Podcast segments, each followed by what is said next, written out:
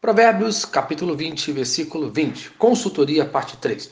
O sábio ensina que quem amaldiçoar pai e mãe será julgado por Deus. Eu posso dizer que a grande maioria dos conselhos que precisamos está em nossa casa, com os nossos pais, mas perdemos bênçãos por não aceitar a consultoria, digo, conselho dos nossos pais. Em terceiro lugar, aceite o conselho de seus pais. Versículo 20.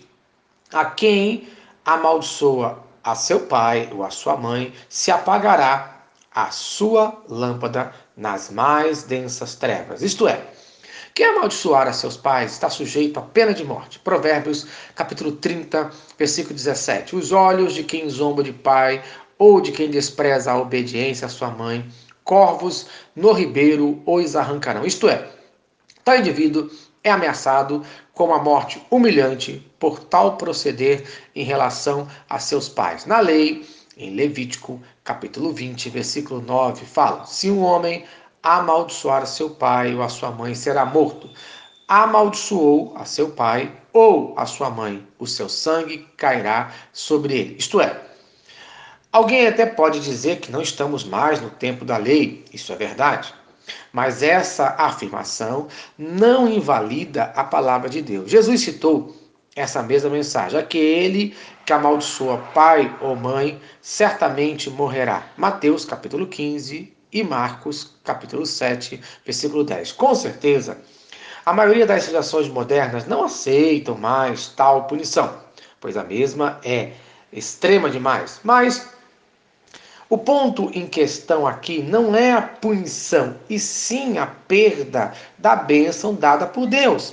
Êxodo, capítulo 20, versículo 12: Honra teu pai e a tua mãe, para que se prolongue os teus dias na terra, que o Senhor teu Deus te dá. E em Efésios, capítulo 6, dos versos de 1 a 3: Filhos, obedecer a vossos pais no Senhor, pois isso é justo. Honra teu pai e tua mãe, para que te vá bem e sejas de longa vida sobre a terra. Isto é, quer ser abençoado? Ouça seus pais. Geralmente, eles são a melhor consultoria, são a melhor fonte de conselhos que estão perto de nós e não cobram nada por isso. Com algumas exceções, aqueles que seguem os conselhos dos pais prosperam e têm uma vida longa. Então, no dia de hoje, Está precisando de um bom conselho? Procure os seus pais carnais, mas, na ausência deles, procure um conselheiro espiritual, procure um irmão na fé que será para você como um pai e uma mãe na fé. Amém.